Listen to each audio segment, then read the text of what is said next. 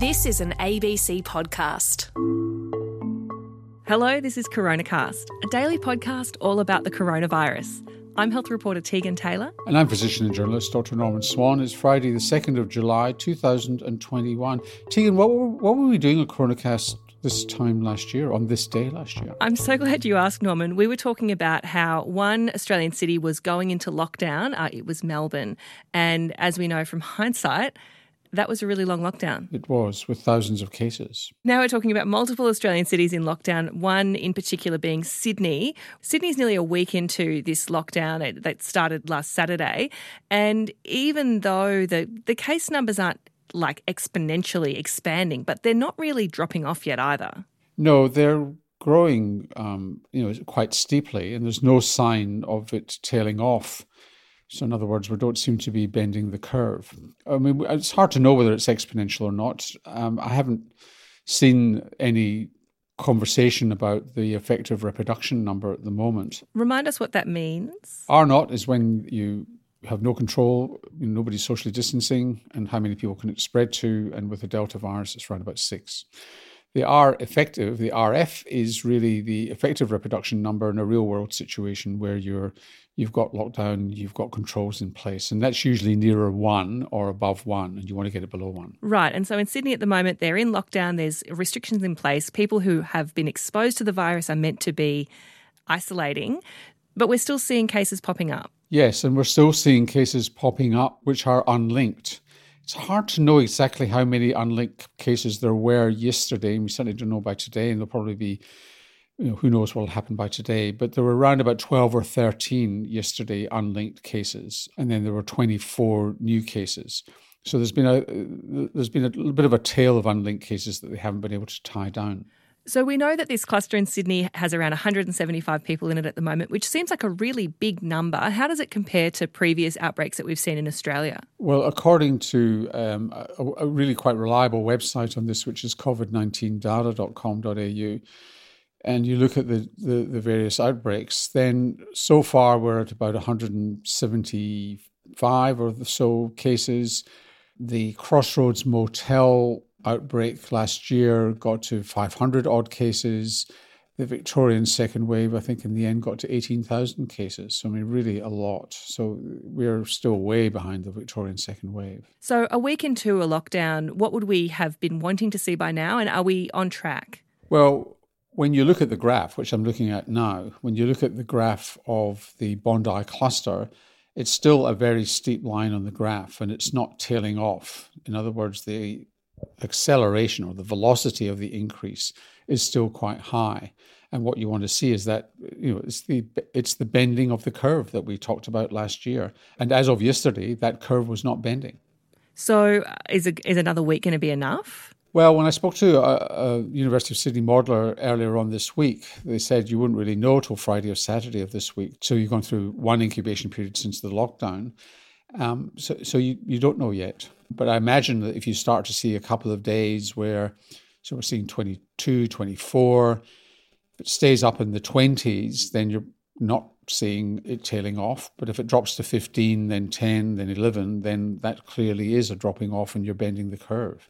So you, you can crudely tell from the daily numbers but there could still be surprises down the road. Oh, well, fingers crossed. And also, of course, Sydney and New South Wales isn't the only place in Australia that's living with lockdowns at the moment. In fact, many of our uh, major cities are in lockdowns or in some form of restrictions. Well, you're in Queensland. Tell us what's happening there. Yeah, well, we're still seeing cases uh, popping up here and there. And the really weird thing about Queensland is that there seems to be multiple entry points for multiple viruses. So it's not just one cluster that's grown. There's sort of five different entry points for COVID in Queensland that have all happened around the same time. I won't go through through them all, but it is a bit of a worry to think that our uh, borders are a little more porous than we wanted them to be when we're meant to be closed off. Yeah, and obviously over the last 48 hours, it's become a political issue with um, a lot of discussion from Queensland on hotel quarantine and discussion yesterday about hotel about overseas air crew, which may be the source of spread at the international airport in Brisbane. Yeah, that's right. And then also in other states, uh, it's good to hear that some of those clusters seem to be petering out. It looks like WA could be in the clear and the Northern Territory as well. So the next day, it's really hard for us sort of talking so early in the day, Norman. I think today, uh, being Friday, we're going to hear a lot more that's going to clear up some of these questions for people. Yeah, and the thing to look for is just those daily numbers. If they're staying up in the 20s in New South Wales, we're, we st- we're not really getting on top of it. But if it starts to decline day by day, then it is the other thing that's been a big topic of conversation this week is the AstraZeneca vaccine. We've talked about that a bunch of times this week about its risk of clotting and how that compares to your age. And we had a question from Adrian who's pointed out a paper, a preprint paper that so hasn't been peer reviewed yet, that's suggesting that this rare clotting syndrome that sometimes goes along with AstraZeneca could be due to uh, it being accidentally injected into your vein instead of into your muscle, and is wondering if there's anything in that. It sort of seems to me to be too simple to be true. This is actually not a simple paper at all. It is a preprint, it's not been peer reviewed, it comes from both Italy and Germany. But it's a very complicated, sophisticated study, which is in the test tube, in animal and in animal models to look at what's happened.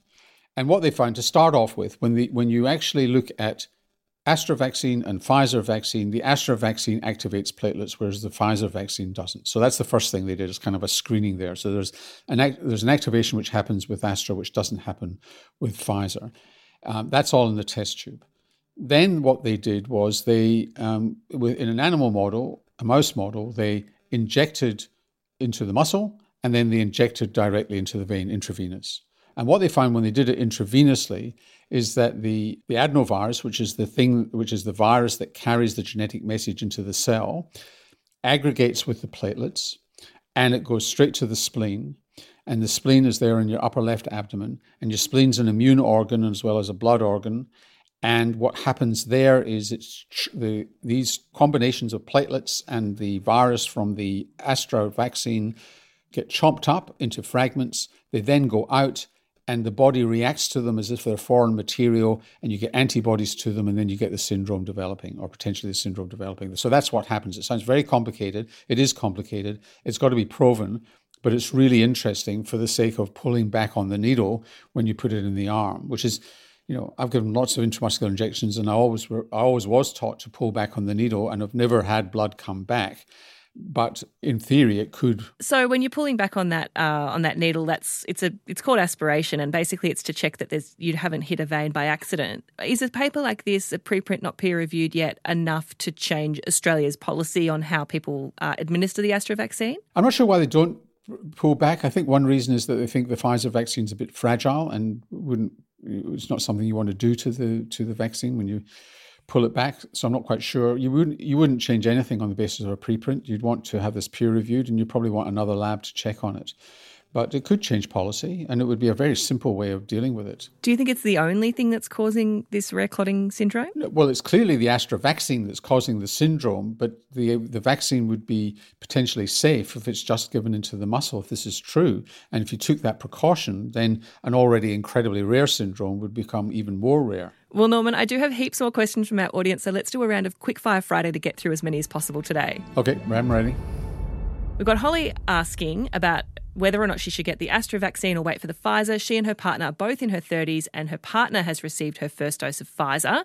Holly's wondering whether she should just go and get an Astra vaccine or wait it out for the Pfizer. Well, we can't give you advice on that, but we do, in yesterday's Coronacast, I think it was, we do give you the statistics in terms of risks versus benefits and you can make up your mind uh, from that. But I really strongly advise you talk to your GP about it so you can sit down and reflect on it before you make your decision. Jackie's asking about the NHS in the UK has been given the go ahead to do COVID booster vaccines in autumn this year for everyone over 50.